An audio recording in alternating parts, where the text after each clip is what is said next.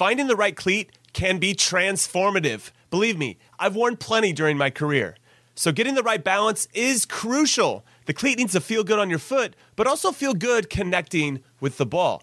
The New Balance Furon 7 Plus is built with both of those points in mind, offering overall comfort and precise striking in the game's fastest moments. Because, as I learned the hard way, because I didn't possess much of it, speed matters in soccer. That's why the Furon 7 Plus is built for accuracy and precision at rapid pace and is engineered specifically for use on firm ground.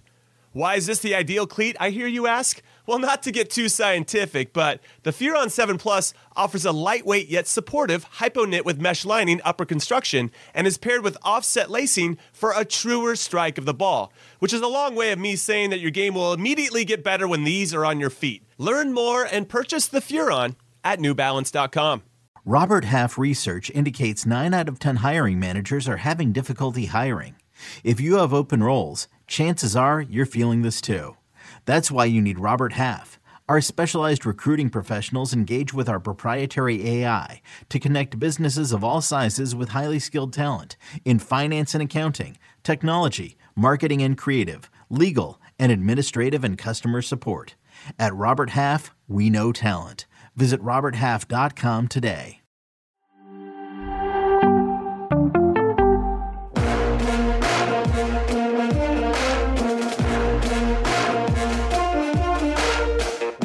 Yes. What is up, everyone, and welcome to Lori Lindsay's favorite podcast in Soccer We Trust. And I only say that because she told me here in Sydney, Australia, where I am currently. I'm Jimmy Cream Cheese Trash Can Conrad DJ Conrad, also known as Jim. And I'm here with Hollywood Heath Pearce, also known as the Heartbreak Kid. And uh, to the surprise of no one, Heath, Charlie Davies is not here with That us. is. I'll tell you what, one thing you won't get shocked at on this show at this point of this summer is if Chuck uh, doesn't make it. You know, if he makes it, he, if he makes it, it's like a grand reunion every time, you know. Uh, but we miss Oh, him. I- and I, I oh, was I with him. in- I was him with him in DC. I was with him in DC. Okay, okay. He had some really long days for the Golazo Network. Um, and so I had he, he was on the go like 20 plus interviews that they did. So he he's grinding. It's not like he's just out there vacationing. I will tell you though, he does enjoy himself after hours, Jimmy. He does know how to work hard, party hard when he was at All Star. I, I respect it. I respect it. yeah. All I was seeing was photos from this event and maybe some short videos.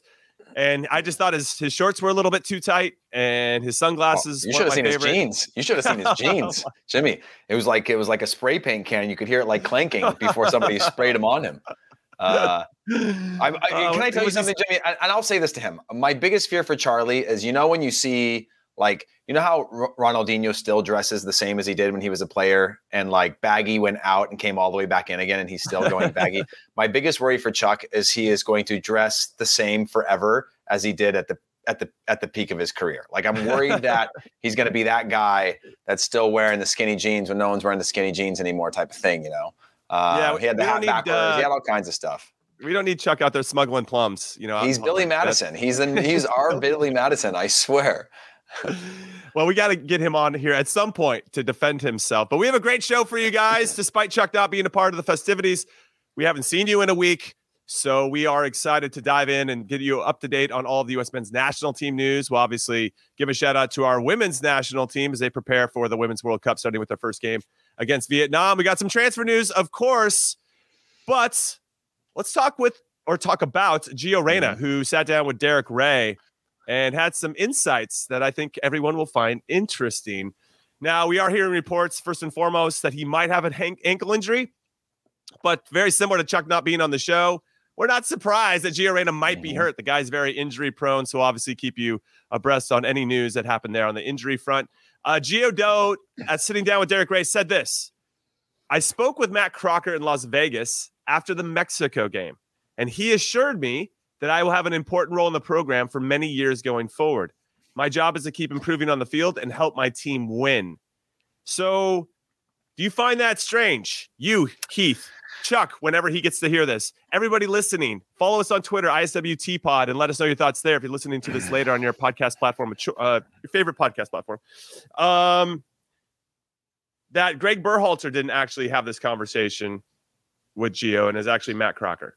Oh yeah, I mean, I think Matt Crocker is going to have to have a lot of work. He's going to have to be a major role in sort of being the mediator and information sharing. It could be a long time before they talk. Now, I, I think that's a weird thing to guarantee with him being injury prone and us not knowing like his rate of injury is a little is actually worrying in terms of like the player he could be. We know that he could be, you know, maybe the best player that we've ever had in the national team with his quality um, in the history of the national team. He has that much upside, but he also has a really early history of injuries that I think could be. But in theory, I think he's going to play a really important role mediate, mediating and trying to bring this back together and having that conversation with him. I think seems appropriate um, and is it, it allows Gio it allows Gio to speak to the future without having to speak about Gregg Berhalter, which I think is really important, right? He's speaking to somebody within the system. He's speaking to the national team without it having to be woven through the whole like, but you have to play for the coach. It's more of like, hey, I've got a role within the national team. This guy told me. I think that's a really clever and smart way to just sort of help advance this forward so that we can get on with it, you know, and not make it just like about that, like two guys and oh, that's all. That I get it. I get it. Do you feel like it undermines Gregg at all that Matt Crocker is the one kind of talking to the players in this manner? Or, or, is it just situational? Hey, hey, Matt Crocker ran into it. Just happened to run into Gio. I mean, isn't, he, isn't he Gregg's boss? Like technically, he's Gregg's boss. He's right? Gregg's. Yeah, so, yeah, he is. So, he is. Um, I, I don't think it's. I don't think it's undermining. I think they probably have um, they've got to have a strong rapport if they rehired Gregg, right? And and a plan in place as to how they're going to rebuild. And again, I think this narrative of of it being from somebody that doesn't have to be about Gregg and make it about two players. It's about the national team. It's about him. It's about getting better, and it's not about like two people who clearly have. If it was just about them, fine. But that is about families. It's about history. It's about like there's some deeply woven issues that are going to be hard to get past um, as a group. You just have to try to figure out how to do it. You know, you got to move forward. Yeah, we'll talk a little bit more about Gregg's reintegration here a little later in the show. But uh, finishing Gio Reyna's interview with Derek Ray, he also mentioned about the expectations of the Copa America. Gio said the Copa America in the U.S. will be a great experience for our team as we continue to progress. We need to raise our expectations. There's no reason we shouldn't compete for the trophy in front of our fans in our country. That's the mentality. I love that. I, it feels like at times that Gio, not that he was shying away from leadership comments, leadership responsibility, but it seems like he's ready to step up and take on more. He also went on to say that he'd love to stay at Dortmund. He thinks it's a top club. There's nowhere else to go, but where else would I go? This is a top club. Kind of, I'm paraphrasing, but uh, that was the gist of what he was saying. So I'm curious to see what his future is in general, because there had been whispers of him or Dortmund trying to move him behind the scenes. So uh, we have a few players that, that, that feel like they're in that. Weston McKennie jumps out as well as do they yeah. really want him? Sergiño Dest is another one. So interesting yeah. times for a few of our players. But but I love the leadership mentality from Gio Reyna. I love that he's saying that we're trying to put our flag in the ground, that we don't want to just be happy with getting out of our group or getting to a semi. We want to win this thing. And if they have that type of confidence and you add a Balogun, hopefully he, his situation gets settled soon, then uh, why not? I mean, we, we looked fantastic in the Nations League. Yeah. I, I mean, I do think you know you've got Brazil, you've got Argentina in Copa America. We should they're pretty be, good, right? they're pretty good. Um, but outside of them, like I, I like our I like our ability to compete, and that is going to be a real test for us. And again, we we have to be able to play against every type of team, right? Certain cultures, certain backgrounds, certain styles of play, certain you know uh, game development principles, those types of things. We need to be able to play past those uh, because a lot of you know how it is, Jimmy. A lot of a World Cup is about a draw. You mm-hmm. played in a group of death, but but also that's then navigating the group stages. But once you get to the knockout rounds, like you've got to find a way to get past everybody if you want to go on a deep run. Eventually, whether early or late, you're going to have to fa- face a few opponents that are really difficult. And I think that'll be a good test for us in terms of the expectations we set. And by the way, Jimmy, nice curtains, man. Really nice. Thanks, buddy. You, you, know what? Your curtains yeah. are amazing too. Thanks. For everybody yeah, watching on YouTube, we have similar curtains in our respective uh, hotels. I'm in Sydney right now, and Heath, you're in Vancouver, if I'm not Vancouver. mistaken. Yeah. So we're, we're very global, and Soccer We Trust has gone global here. It's not. It's it's. I say nighttime. It's 6:15 a.m. in Sydney and behind me, though, I have the Opera House. I have an incredible view in my hotel room, but you guys won't believe me because it's dark, so I can't really justify that. oh, it's winter there. Of course, it's dark. It's crazy. It's so dark all the time. Yeah, it's it's. Uh, well, we can break that down a little later when we talk about the women's national team. But I love the point that you make about being adaptable. that is a quality that I think a lot of national teams have. And the one that jumps out to me is Croatia. For whatever reason, when you started talking, there's just something about how Croatia navigated the last two World Cups, right? I mean, they just figured out a way to survive and thrive and adapt to their opponents.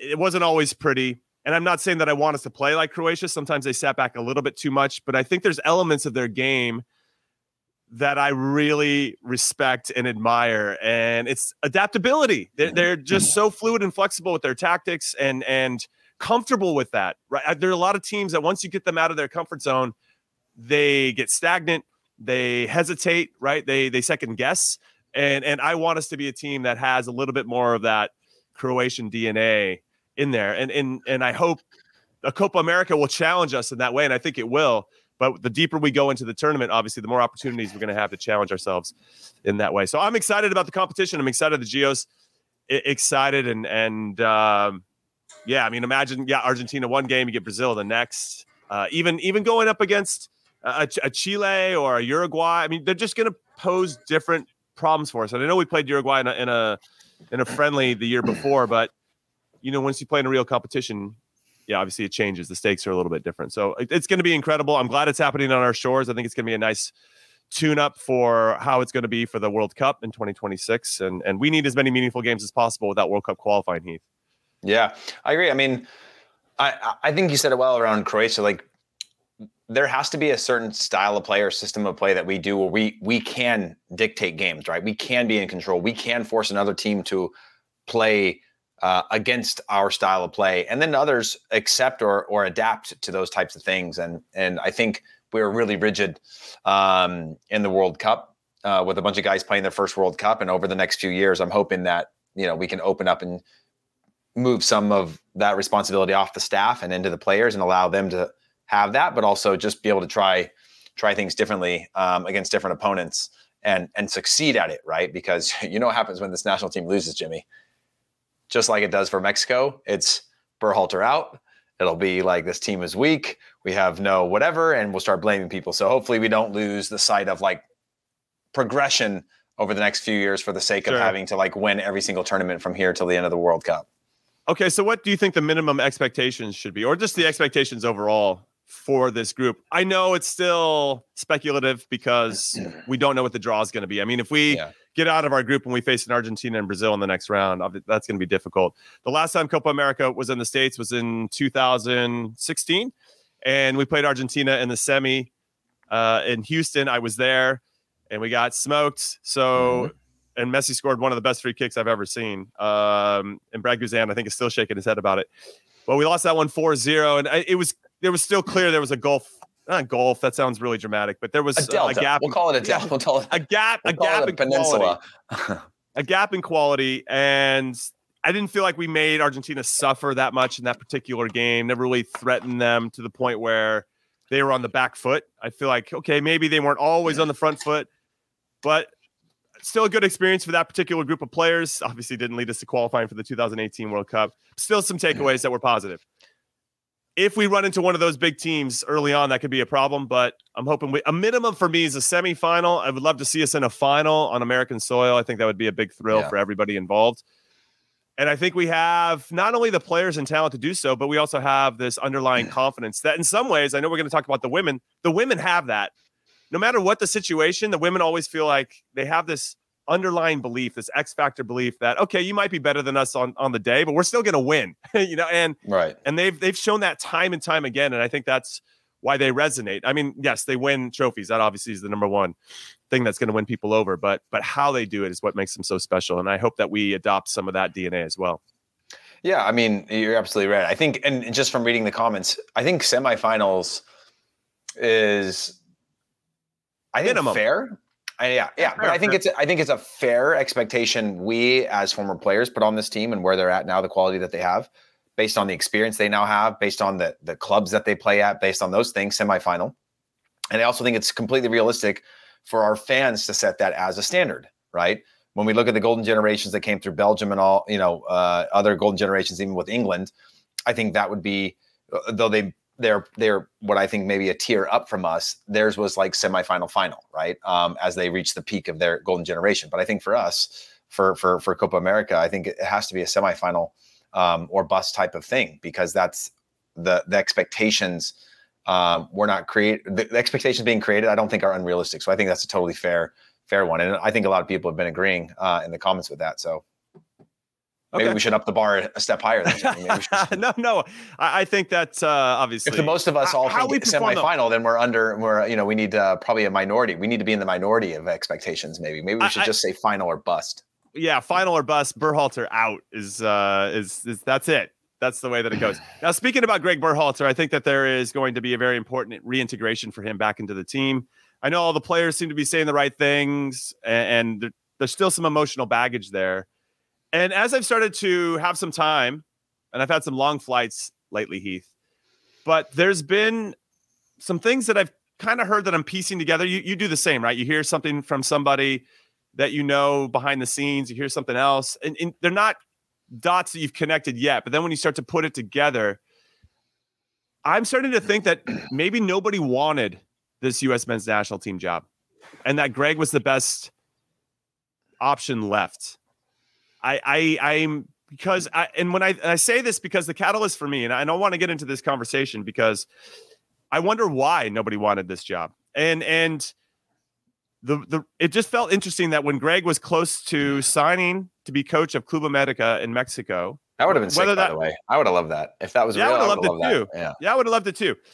But then all of a sudden, it's like U.S. soccer got, you know, the hot potato. We got to sign this guy as fast as we possibly can. We might lose him, and now we don't have any other options because nobody wants it. I mean, it, that that was still a weird thing for me that never really got answered. And and as I started to hear some things and put some things together, I don't know if anybody wanted the job, and so Gregg became the best choice, and mm-hmm. that is interesting because we sit here, we love the U.S. men's national team. Everybody listening, uh, whether you you hate love them or love them, whatever it is, I mean, you're still passionate about about the team and and its future. And I wonder, and so I don't know if you've heard anything similar, but but I, why would you not want this job or hosting? And, and maybe it's the timing of it. I mean, I could see the the bigger names just not wanting to dive in this early when we don't have like meaningful yeah. qualifiers and maybe we could attract somebody bigger in 2025 when there's only a year out. I don't maybe there's a room to to discuss that. But I had a good laugh. Like, why nobody wants this job? That's crazy to me. Yeah. I mean, I did hear I heard that I, I don't want to say no one because I think it's disrespectful, but um almost no one. Okay, you know, like well, yeah, well it's not that yeah. they weren't. No, no, I'm not, I'm not, i know you don't mean it. I know I don't know. I know you don't mean it in in in that way. But I, and and let me see if I can I, I can summarize yes. it in, in the way that you're thinking. That the quality or tier of coach that we thought we were talking to was probably never interested, right? And if you look at it through the other lens, what has the US done? We went out in the round of 16, Jimmy, at the World Cup mm-hmm. with a group of mm-hmm. players that were basically spent the next six months on the bench of big clubs, right? every country has those players that are in the top. I don't like these these realistic 20. takes, Heath. No, th- yeah, but but the point being is like we see the potential because we see it every single day.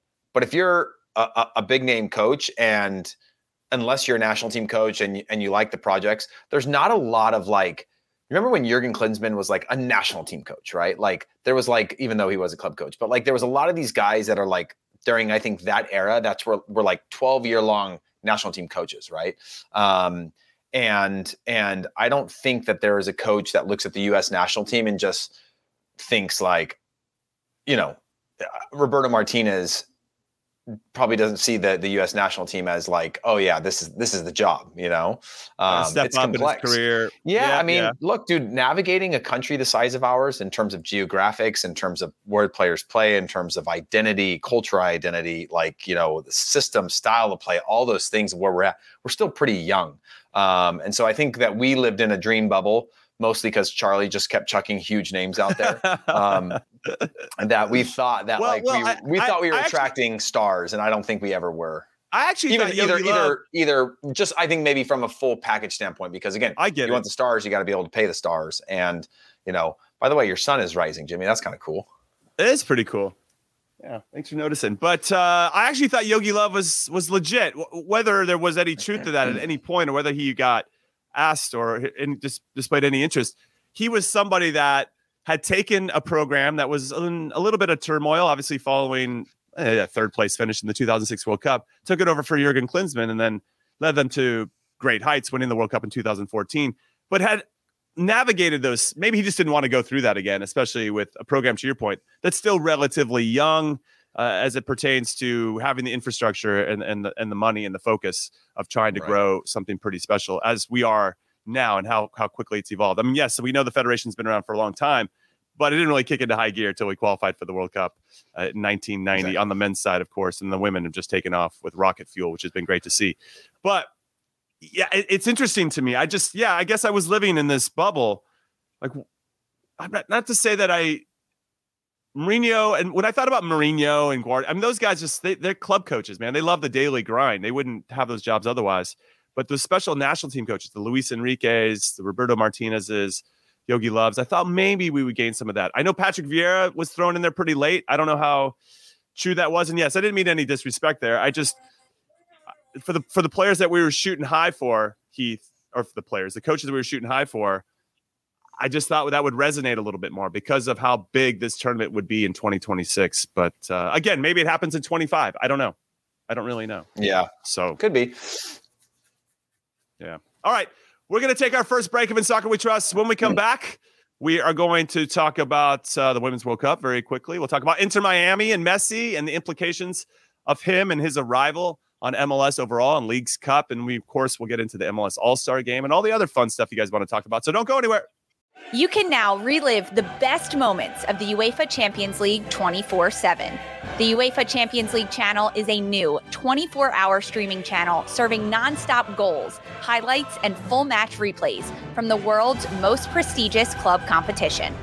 Reminisce on your favorite moments, legendary players, and brilliant goals with the UEFA Champions League channel, streaming around the clock on Pluto TV and the CBS Sports app. CBS Wednesday. We have so many cool, diverse people from different backgrounds, different beliefs, different upbringings, and it just keeps growing. I'm a citizen of the United States. I'm a hustler. I'm a big Taylor Swift fan. I'm the queen of the tribe. I am playing whatever role I gotta play. I'm gonna play this game full speed. I ain't going down like no punk. A new Survivor Wednesday on CBS and streaming on Paramount Plus. What's up, everybody? And welcome back to In Soccer We Trust. We just watched a great ad for the Women's World Cup, which you can catch on Fox Sports and the Fox Sports app. They've got it all locked down for all the action surrounding the Women's World Cup. And of course, we have it going on with Attacking Third, a new show on the Golazo channel. Very excited. The USA take on Vietnam tonight. What's tonight? What's tonight for me? No, it's morning for me. It's tonight for everybody else, 6 p.m. Pacific, 9 p.m. Eastern. Make sure you tune in for that. So that should be a lot of fun. Great way to start the tournament. Wait, uh, Heath, Heath, what's the action like back home? I mean, I'm here in Sydney, and, and obviously this country's very excited, especially after the Matildas won their first game against Ireland 1 0. But uh, the U.S. is playing in New Zealand, so I'm not really well, around the U.S. action at the moment. I'm not back home right now, but after Christine Sinclair's penalty kick miss, I flew into Vancouver, British Columbia yesterday, and that was the talk on the plane and I left these uh, headphones on the plane and I had to go back to the airport today to pick them up. And on the train, there was a whole group of people heading to the airport talking about the first matches of the the, the World Cup, which I thought was really cool. Um, just because, look, when I go to the stadium later, when I go and, and, when you're around the soccer circles, of course you expect it. But when things are penetrating into to pop culture like that, or just general population, I think that's just a really really awesome thing. But what's the buzz like down there? By the way, what time is the what time is the women's kickoff your time? It's 11 a.m. local time here okay. in Sydney. Okay. Yeah. So, yeah, I mean, here we, I've seen fans walking around, ones that couldn't get over to New Zealand and waiting for the U.S. women to get into the knockout rounds. Uh, but the energy is great. Everybody's excited. To your point, it's great for everybody talking about it, having opinions about what's happening. Uh, Sam Kerr, obviously the big player for Australia, she got hurt right before. So, so that's the big talking news. They still got the result without her. Canada, obviously, very disappointing not to see Christine Sinclair become the first ever player to score in six World Cups. She missed that penalty. So there's a lot uh, of, of, emotional weight attached to that miss. They had a 0-0 draw against Nigeria, but yeah, it's it's it for me. It was very cool to see both hosts win. New Zealand won their first ever World Cup game against Norway. That was a big shock, and then Australia winning. I think it really just cemented this the the why this tournament matters, why it's important, and why everybody should support their team. So I'm very excited to see the U.S. play tonight. I'm very curious to see who Vlatko Andonovski, the coach, goes with. I don't know if they have their best 11 settled. So, so, I mean, I think they're going to be pretty comfortable against Vietnam, with all due respect to Vietnam. But when they play Netherlands uh, in four or five days, that is going to be a very good one because they beat the Netherlands in the Women's World Cup final in 2019 to give everybody a frame of reference as to why Netherlands might want to stick it to us. But they're without Vivianne Miedema, who plays for Arsenal, and she's out with an injury. That's a big loss for them. Uh, well, how do you think the U.S. is going to do against Vietnam, Heath? Well, I think they'll blow them out, but like, uh, like I don't even think that'll be close. Vietnam's first ever World Cup appearance, so I think uh, not to undermine that, but I still think. You know, the sad part for me around the World Cup, and hopefully these things continue to drive it forward, is I think the top 10 in the world continue to get better and better. Call it the top 12 or 14 even. But once you go out of that, there's still so far to go. And, and hopefully these things continue to inspire generations globally to be able to um, get the funding needed to develop countries. But yeah, I think that will be a pretty big uh, blowout. But in terms of, by the way, to go back to that question you asked before, there's a lot of people here um, in uh, back home in LA, back where I grew up, that are all hosting watch parties, which is pretty pretty cool to see. Oh, cool. Um, cool. And and so hopefully it drives you know massive numbers. But I think the U.S. is going to comfortably uh, blow it up. But we talk about this uh, even on the Men's World Cup in terms of like navigating a group stage. If there is a blowout, you got to blow them out more than somebody else does um, in order to win the group. And on top of that, you you you've got to start rolling out the team that you want to have the best opportunities to go on a deep run. Right? You got to find that rhythm and and but the problem is you want the te- U.S. to get tested, right? They got tested against uh, France, they got tested against uh, in the last World Cup, they got tested against England, um, and then ultimately Netherlands with um, Miedema. But like, I hope the U.S. gets plenty of tests because you don't want that first punch to come uh, at the time that knocks you out of the tournament. We'll catch all the action on Fox and the Fox Sports app, especially to watch the U.S. beat Vietnam tonight. The game kicks off at 6 p.m. Pacific, 9 p.m. Eastern, and it should be a lot of fun. Let's go, ladies. All right, let's talk now about Inter Miami. They had a pretty big week, Heath. It's been uh, pretty crazy. And unfortunately, during the presentation, they got rained out, which uh, is as Miami as it gets. Uh, you want to build this whole special thing, but they and ultimately executed it. It was very exciting to see everybody out there and just the the the promise, the hope that something is going to change for the better. Not let's leave the MLS out of it right now, but let's just uh, how overtake. And I think it already has given to everybody we've talked to in Florida. But it's just it's on everybody's mind, and it's all happening. And he's playing in a couple hours against Cruz Azul in the Leagues Cup. So there's a lot to unpack here, though. But let's talk about Messi and Busquets. And, you think Heath that they are actually going to move the needle in terms of performance? for Inter Miami because David Beckham's come out, by the way, and said he's gonna he's gonna take some time to adapt. It took two years, David Beckham said, to really understand how the league works, to level up the the professionalism. And I'm sure some some hidden underlying thoughts there of like giving me better teammates so I could have some success. And and I think he started to plant some seeds, David Beckham, of everybody needs to tap the brakes on how that's going to impact our on the field performance and so, what would you tell Inter Miami fans as to because they're, they're not going to go out there and start winning games seven or eight zero because Busquets and Messi are on the field? Yeah, but I was thinking about it yesterday on when I was on the flight, and I was like, you know, they're coming. He's coming to LA, play LAFC sometime soon. And I was like, I need to make sure I'm there for that weekend because I want to see the game. Because I had been hearing about people at, at MLS All Star that couldn't get any tickets at home just for the game because it's all sold out. I do think that from a standard of like people excited to see, is going to naturally create an over expectation. But he's he's obviously starting to get signings. You know, I don't know how they're doing it.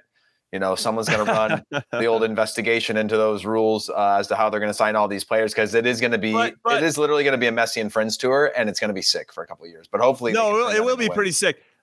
Isn't it in everybody's best interest to have Messi on a competitive team? The guy just won the World Cup six months ago, arguably still the world's best player.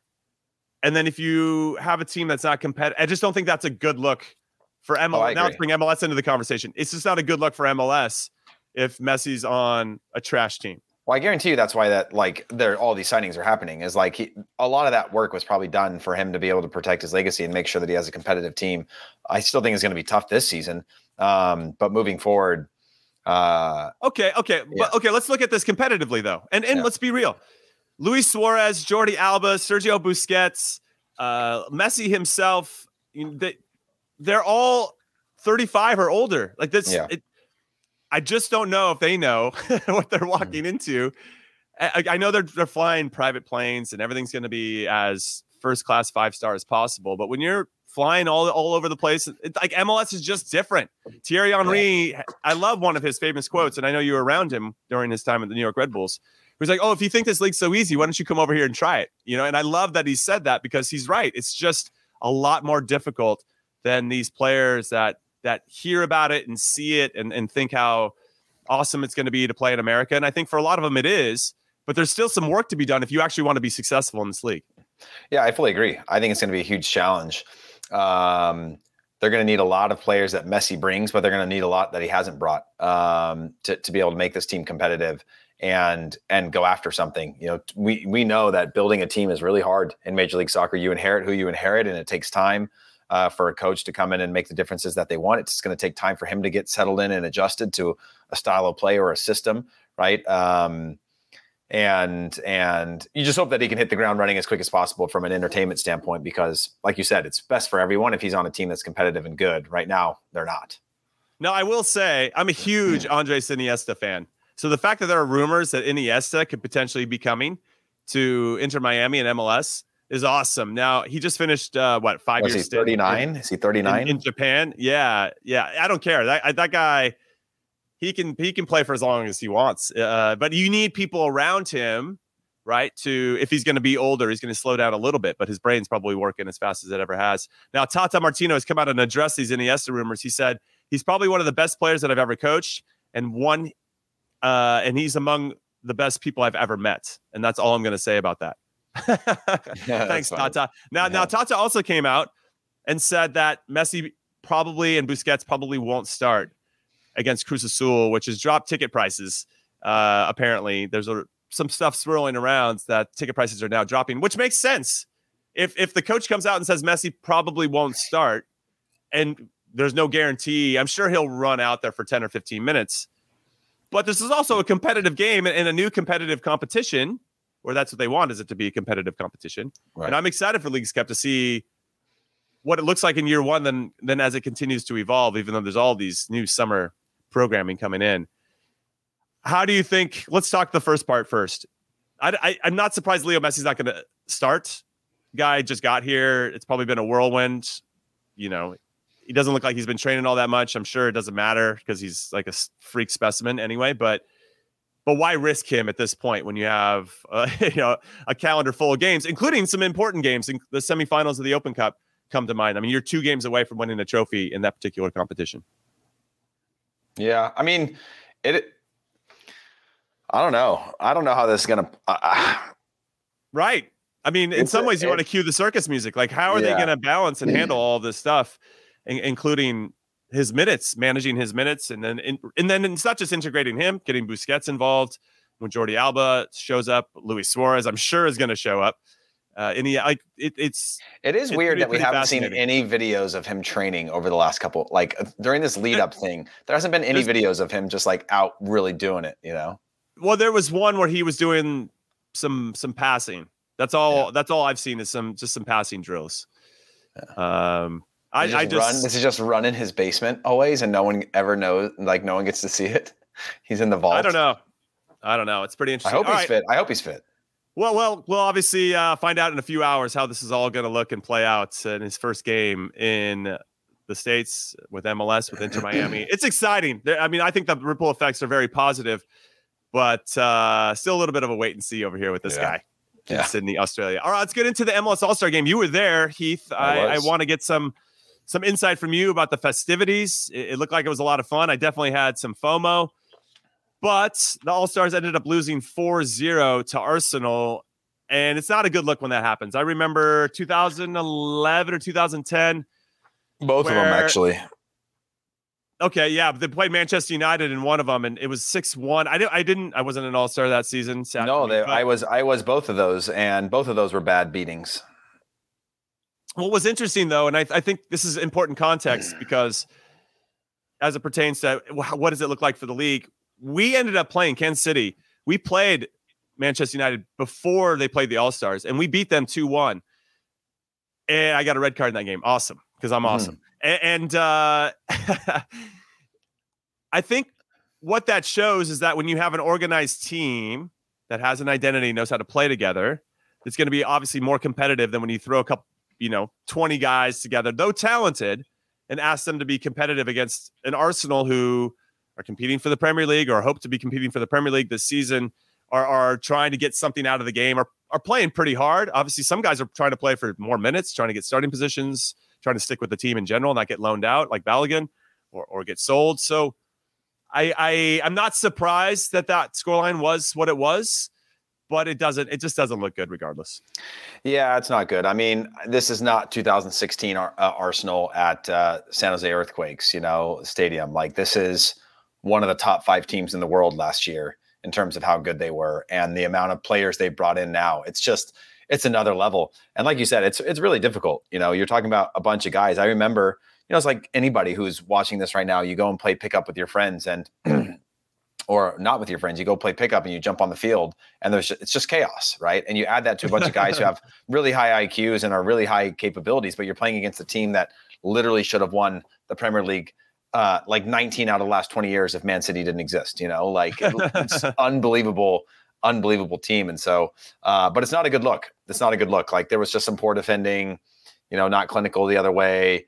Um, and, and it just leaves so, me to, it just, even for all of us who are, who are all stars in the, in the past, like it just, it hurts when this happens because it, it just, no matter what the narrative comes out of just like lack of quality. Like I had, I had friends that went that aren't big soccer fans, but they're soccer fans. They went to the game and they came back and they're like, man, they got battered and they didn't even understand what the All Stars were. They just thought that it was like our best team against their best team, and not that it was like actually just a group of yeah. players that showed up on the field and like like they they just thought that like the quality was just so big a gap that it was 5-0 was like you know they were lucky you know to get 5-0 and not worse. So taking all this into consideration, do you feel like, and this is a question for everybody listening and or watching, do you feel like MLS should stop inviting European teams have, have we moved past that? Is it better to go? I like the League MX, but then Leagues Cup started, and now you don't need that much, you know, yeah. interleague play, or you know, well, do you think it's it at the end? Are, are, do we have enough teams to have a, a, a, enough interest that that needs to be thrown in there too to have Western Conference All Stars versus Eastern Conference All Stars? Because I I participated in the last one of those, and what was it? What was the benefit? Was there any benefit to the winning? Uh, I don't remember there being any benefit. It was just a yeah. celebration at that point. Yeah. It was Freddie Adu's rookie year. That's how old I am, everybody. Freddie yeah. Adu's rookie year. What if the West and, hosted, uh, it, it was fun. I mean, that was my first All Star game, so I yeah. I was thrilled. Right. I mean, it was it, it, it was a big moment for me, but but it didn't have the same gravitas as like holy crap because I I was in Chicago when we played against Chelsea, right. and and then you're wow this whole thing stepped up. We won 1-0. and and Jose Mourinho was coaching, and and it felt competitive that game felt competitive.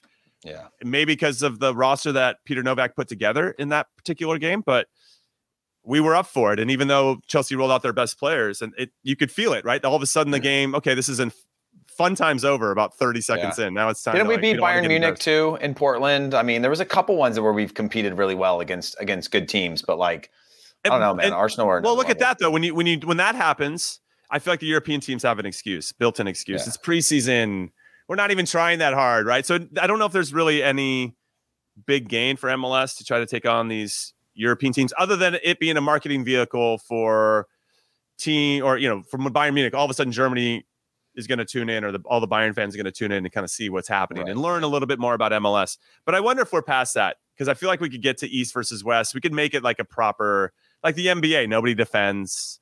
It's you know the games would be 15 versus 14. I actually think you could put in some different types of rules. Or or when I did the TST 7v7 tournament, why not do something like that? Like instead of like maybe broadening the player pool of of having 28 all stars or whatever. You could just have like a really fun 7v7 tournament, change all the rules. If you score from a distance, like you could have three pointers for like kind of just make it, I don't know, like rock and jock. Remember that for MTV when they had all these Yeah. crazy rules and they had celebrities come out with with the athletes and play and, and made it a little bit more, I don't know, fun to watch, right? So I think that there's some things that they can do. And I wonder what they're thinking about moving forward because I agree with you. The Leagues Cup kind of usurps what's happening now with any Liga MA Keys, uh, MLS All Star stuff, and and now I don't know if there's as much value to, to taking on European teams.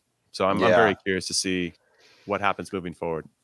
yeah, it's it's it's uh it's it's a hard one, right? And and in this point of the schedule, because uh, by the way, going back to 2010, it was I think six was it six or five, five to two, um, at Reliant Stadium. That was when um I played in that one. Kevin Alston gave up that back pass at the start of the game, and then they scored within like a minute, and we were like, oh man, it's gonna be a tough one. Um, then we lost again the next year to to to Man United at Red Bull Arena. I was in that one as well, 4-0. And those were embarrassing, man. It was embarrassing. Like I remember, and no disrespect to David Beckham, but he would like come into my position, drop off to get the ball, and then he was just like doing like showboaty stuff the whole time. And he'd like push me out of the space, hit a long diagonal that he'd under hit. They'd turn it over and counter the other way, and I'd have to run all the way back to like cover for him. And I was like, dude, I am doomed on this one. This sucks. Unbelievable. That's a great story. Heath Pearce definitely does not like David Beckham. All right, we're going to take our second and last break of In Soccer We Trust. When we come back, we're talking a little transfer news. So do not go anywhere. Welcome back, everybody, to In Soccer We Trust. I'm Jimmy alongside Heath and not Chuck. But That's right. everyone, we do have video of Chuck out in the wild at the MLS All Star. Oh no, you're gonna show this without him? I, I'm going to show it without him. Well, we can oh show it with him. Oh my gosh. Look at look at Chuck Look taking at this.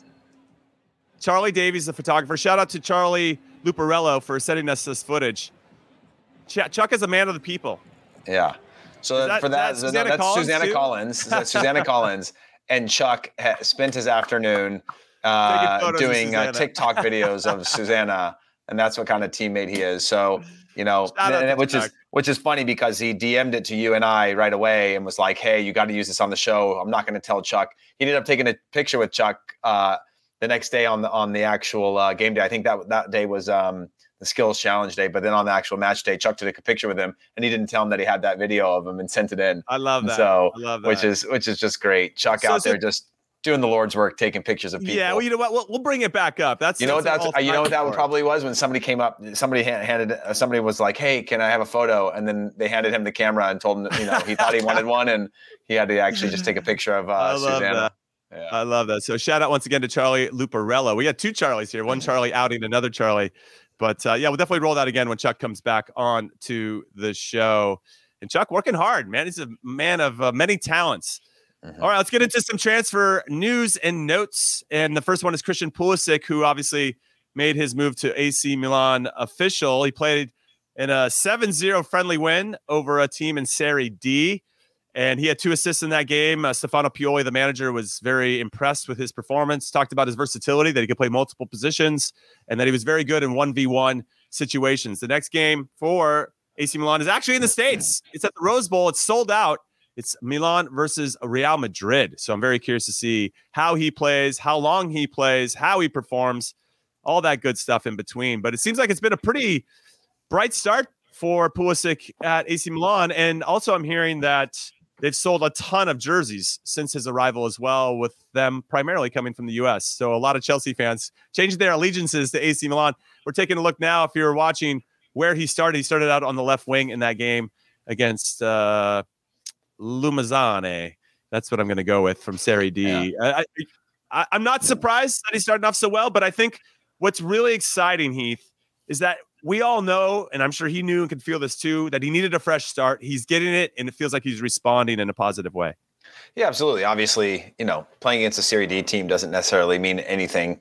Um, We're winning the World Cup, things, Yeah, but uh, I will be at that game uh, at the Rose Bowl, so hopefully I get a chance to see him play and and show up. And you know, because of this time of the year, I'm hoping that these players are they're really starting to roll out like the strength lineups for for long periods, so that you can see just what he's got with this fresh start. And and obviously, it's a sick jersey, so Um, I'm assuming a lot of people are buying it, and and now with the chance to put a Pulisic on it as opposed to say a Loftus Loftus Cheek, um, unless you're unless you are like a fan of of of um, of him as a player, it's a cool one for for the U.S. landscape. So hopefully, I don't know. Hopefully, he balls out. I, I and I don't want to just see him just get his chance and do well. Like I want to see him become what I think was the star that we we thought right of like putting up Right. double digit Right. in both categories, goals and assists this year. I'd be I'd be so stoked for him. Yeah, same. I think health is the biggest thing. The longer he can stay healthy, the more of an impact he's going to have. And same with Gio Yeah. Reyna, who we talked about earlier. now, speaking about Americans playing for Italian clubs and coming over to the States, let's talk about Weston McKennie. He is going to join Juventus's U.S. summer tour, which is probably good for marketing purposes, but obviously a big opportunity for him to maybe reestablish himself in Maxi Allegri's team. Now, Juventus's new sporting director, Cristiano Giuntoli, he shot down suggestions that McKennie was ever out of Allegri's plan, saying McKennie out of the project. That's never been said. Maybe not publicly, big guy, but obviously they loaned him out to Leeds, so there was some talk at some point of letting him go. Weston McKennie coming to the states, uh, having a chance to win back his starting role, regular role, his his trust of Maxi Allegri. How are you feeling about this, Heath?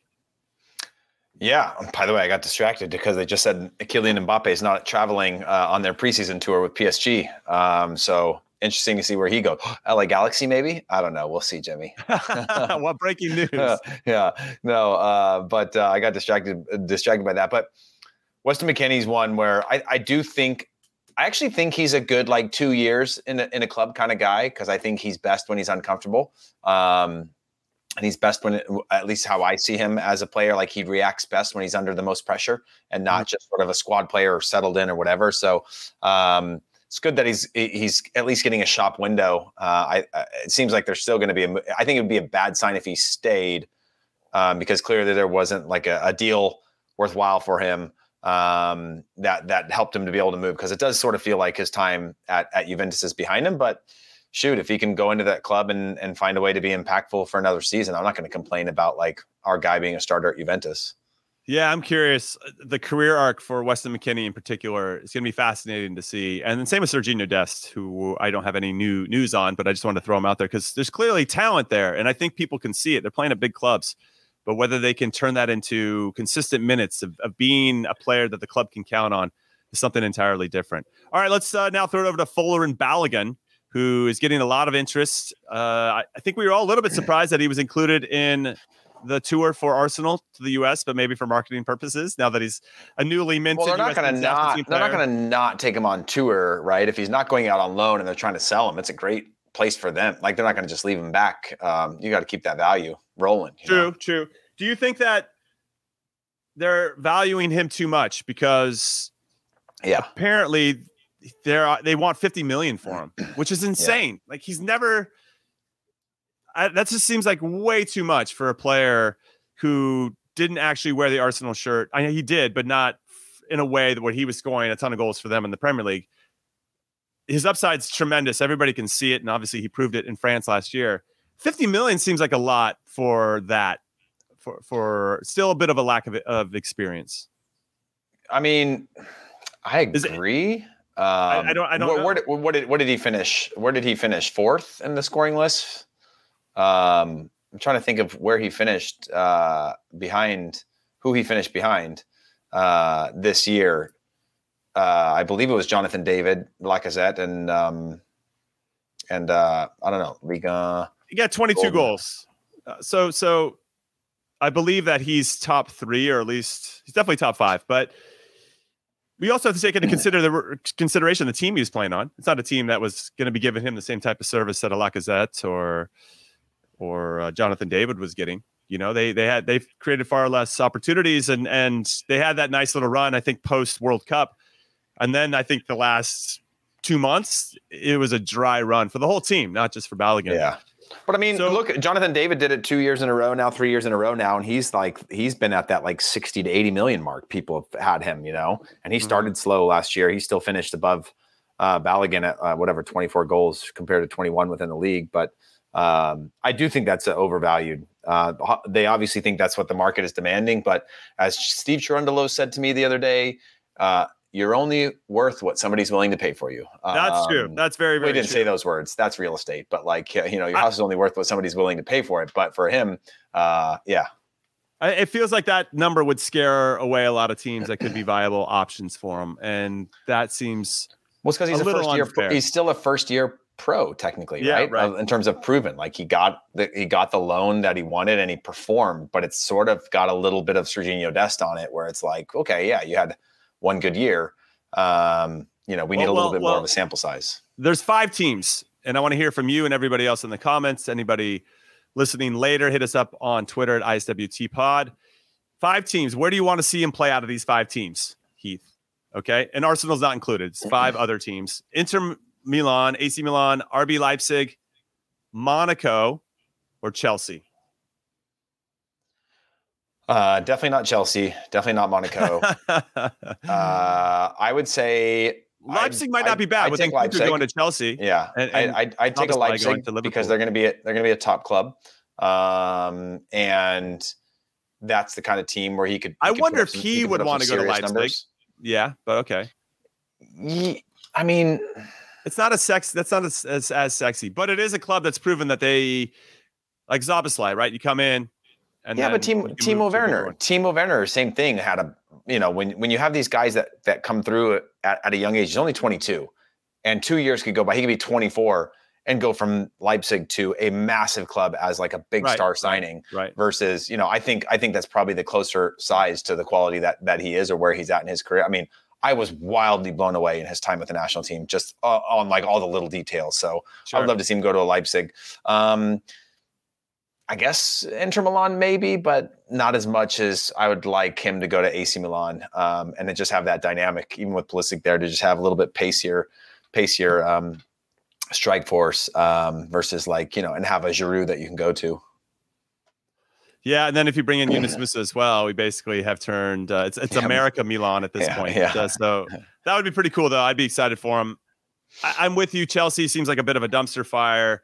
Uh, Monaco, he's already played in the French league. I'd like to see him somewhere else. Leipzig is interesting for the reasons that you mentioned, and either Milan club I think would be pretty cool.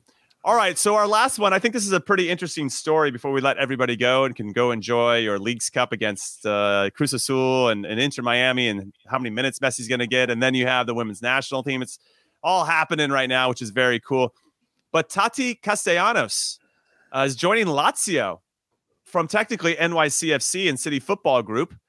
But I find his story to be quite interesting for a lot of reasons because he he started his club with a city football group in was it Uruguay Mhm. or and then and then from there he joined another city football group team in NYCFC and obviously had tremendous success golden boot MLS cup winner moves to Girona in La Liga another city football group uh, club and then they get sold for 20 million which is one of the highest transfer fees ever for an MLS player to go to Lazio and I find that absolutely fascinating that he was really part of City Football Group. And every single facet of that, they developed him. And in every step made sense to his development. He ends up scoring four goals in a game against Real Madrid last season. I mean, that is as peak as it gets. I don't even know if you ever topped that in your whole career. And now he makes the move to Lazio, and I'm super proud of this guy. I think that is that is awesome. And Yeah. and I don't know if if if that really demonstrates the importance of what City Football Group is doing. But I like that there was some thought and care about how to develop this player, and then they move him on to a bigger club, and now he's off to the races in his career. It's it's it's fascinating. I wanted to get your thoughts on that. Well, I do think that's an example of somebody who's worked through the system until they sort of peaked and where they could work him within the system and then and then capitalized on that, right? I think that's the perfect example of how it should work. Whereas more often than not, we see like sign in loans outside of the system that he kind of came through it all the way through to the point where, you know, he wasn't going to go to a city, but now you can actually capitalize on that and he graduates out of out of your system and you've been able to have a lot of control over his career um, through that entire period. So I think it's, I think I think I think that's a cool story. You know, of all the evil that exists within the game, that's at least one that was uniquely, you know, leveraged uh, CFG to to sort of benefit all the way through, uh, and then graduate out of it in in a, in a really unique way. So, you know, Yeah, I'm curious to see how he performs as well. I think he's a hell of a player, to be honest, and I think he's going to surprise some people that might be unaware of what he's capable of. So good luck to Taty Castellanos, and and uh, we'll see how he performs with Lazio. All right, I think we're gonna call the show, Heath. I think I think it's time. I'm I'm ready to to settle in and watch the women dominate Vietnam. I want to see what Messi's doing, all that good stuff. Plus, uh, for everybody watching, that is I'm pointing behind me. That is the Sydney Opera House. Like the view that I have from my room is absolutely next level. That's not a green screen. That that, that kind of feels like it though. That's pretty wild. It's tough to. It's actually tough to see from this angle, but like the fact that that is there right behind your window is pretty pretty pretty incredible. It's pretty cool to wake up to every morning. I'm not going to lie, but it's a lot of fun to be down here. I'm excited to to uh, witness the Women's World Cup from a host country. It's just getting me all fired up for Copa America next summer.